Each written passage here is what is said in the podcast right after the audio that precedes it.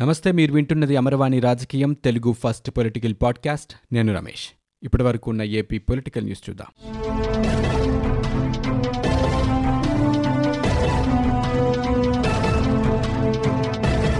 AP TDP రాష్ట్ర అధ్యక్షుడిగా TDLP ఉపనేత Kinjarapu Atchannaidu నియమితులయ్యారు.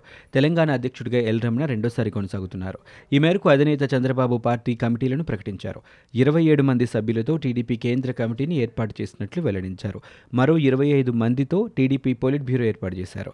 ముప్పై ఒక్క మందితో తెలంగాణ టీడీపీ రాష్ట్ర కమిటీని ఏర్పాటు చేశారు. తెలుగుదేశం తెలంగాణ సమన్వయ కమిటీలో ఆరుగురు సభ్యులను నియమించారు.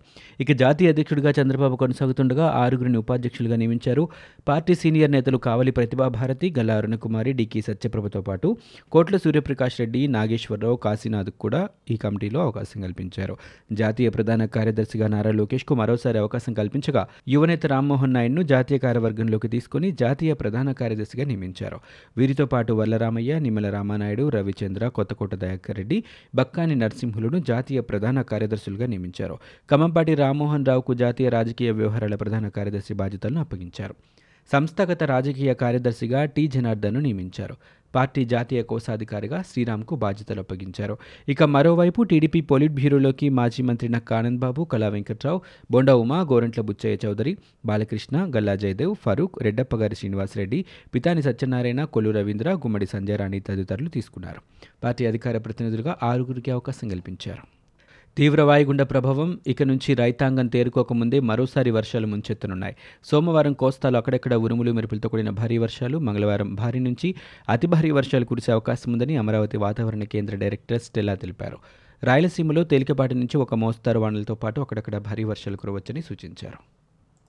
రాష్ట్రంలో కొత్తగా మరో రెండు వేల తొమ్మిది వందల పద్దెనిమిది మందికి కరోనా నిర్ధారణ అయింది. ఇరవై నాలుగు మంది ఈ మహమ్మారి కారణంగా మృత్యువాతపడ్డారు. దీంతో రాష్ట్రంలో మొత్తం కేసుల సంఖ్య ఏడు లక్షల ఎనభై ఆరు వేల యాభైకు చేరుకుంది. ప్రస్తుతం ముప్పై ఐదు వేల అరవై ఐదు యాక్టివ్ కేసులు ఉన్నట్లు రాష్ట్ర వైద్య ఆరోగ్య శాఖ వెల్లడించింది. ఇక ఇప్పటి వరకు కరోనా కారణంగా ఆరు వేల నాలుగు వందల యాభై మూడు మంది మృత్యువాతపడ్డారు. పడ్డారు వరద ప్రభావిత ప్రాంతాల్లో పంట నష్టంపై అంచనాలను వెంటనే పూర్తి చేయాలని సీఎం జగన్ అధికారులను ఆదేశించారు. సకాలంలో ఇన్పుట్ సబ్సిడీ అందిస్తే రబీలో పంట పెట్టుబడికి ఉపయోగపడుతోందని అన్నారు. అలాగే వరద ప్రాంతాల్లో నిత్యావసరాలు ఉచిత రేషన్ అందించాలని సీఎం జగన్ సూచించారు. వరద ప్రభావిత ప్రాంతాల్లో ఏరియల్ సర్వే అనంతరం ఆయన అధికారులతో సమీక్ష జరిపారు.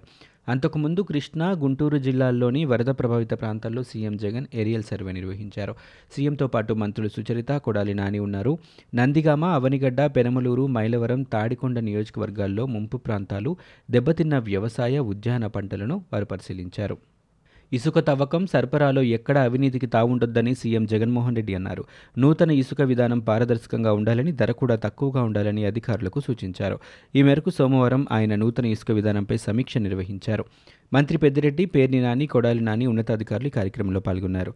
వినియోగదారులకు నాణ్యమైన ఇసుకని సరఫరా చేయాలనే సీఎం జగన్ అన్నారు. ఇసుక రీచ్ల సామర్థ్యం పెంచితే పెద్ద కంపెనీలు వస్తాయన్నారు. ఎవరైనా వచ్చి చలనా కట్టి ఇసుక తీసుకువెళ్ళేలా విధానం ఉండాలని అధికారులకు సూచించారు. నియోజకవర్గాలు ప్రాంతాల వారీగా ఇసుక ధరను నిర్ణయించాలన్నారు. అంతకంటే ఎక్కువ ధరకు విక్రయిస్తే ఎస్ఈబి పర్యవేక్షణ చేస్తుందని చెప్పారు.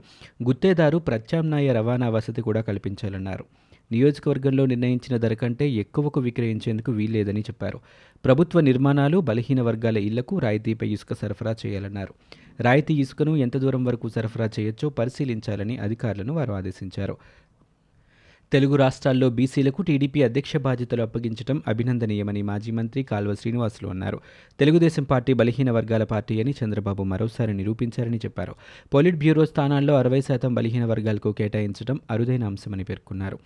పార్టీ నిర్ణయాల్లో బలహీన వర్గాలకు దళితులకు క్రియాశీల భాగస్వామ్యం కల్పించడం చంద్రబాబుకే సాధ్యమైందని స్పష్టం చేశారు. చంద్రబాబు ముఖ్యమంత్రిగా ఉన్నప్పుడు శాసనసభ స్పీకర్గా ప్రతిభా భారతికి లోక్సభ మొదట దళిత స్పీకర్గా బాలయోగిని నియమించడానికి చంద్రబాబే కారణమని కాల్వ శ్రీనివాసులు వెల్లడించారు. వైసీపీ ప్రభుత్వ తీరును ఏపీసీసీ అధ్యక్షుడు శైలజనాథ్ తప్పుపట్టారు. వరదలతో ప్రజలు ఇబ్బంది పడుతుంటే ప్రభుత్వం పట్టించుకోవటం లేదని మండిపడ్డారు. అమరావతి కోర్టు వంటి అంశాలను మంత్రుల భాషా ప్రావీణ్యంతో పక్కదారి పట్టిస్తున్నారని ఆయన దుయ్యబట్టారు. జగన్మోహన్ రెడ్డి బీజేపీకి మానసపుత్రుడని వైసీపీకి బీజేపీ బ్రాంచ్ ఆఫీసర్ ఎద్దేవా చేశారు. ఈ నెల ముప్పై ఒకటిన రైతులకు మద్దతుగా జిల్లా కేంద్రాల్లో కిసాన్ దివస్ వెనుకబడిన వర్గాలపై దాడులకు నిరసనగా నవంబర్ ఒకటిన విజయవాడలో మహాధర్నా చేస్తున్నట్లు శైలజానాథ్ ప్రకటించారు. అఖిల భారత రైతు పోరాట సమన్వయ సమితి వ్యవసాయ రంగ పరిరక్షణ వేదిక ఏర్పాటు చేసినట్లు మాజీ మంత్రి వడ్డే శోభనాధీశ్వరరావు తెలిపారు. మూడు కేంద్ర వ్యవసాయ చట్టాలు విద్యుత్ జీవో ఇరవై రెండు రద్దు చేయాలని డిమాండ్ చేశారు. రైతులకు నష్టం కలిగించే విధంగా ప్రభుత్వం చట్టాల్ని తీసుకురావడం మంచిది కాదని సూచించారు. దేశానికి వెన్నెముక అయిన రైతులను ఇబ్బంది పెట్టిన ఏ ప్రభుత్వానికైనా ప్రజలు తగిన గుణపాఠం చెబుతారని హెచ్చరించారు.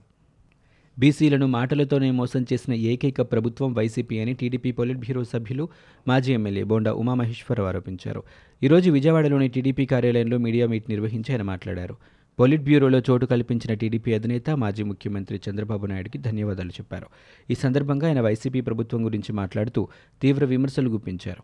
వైసీపీ నేతలు చేస్తున్న అవినీతి మోసాలను ప్రజల్లోకి తీసుకువెళ్తారని బొండా చెప్పారు.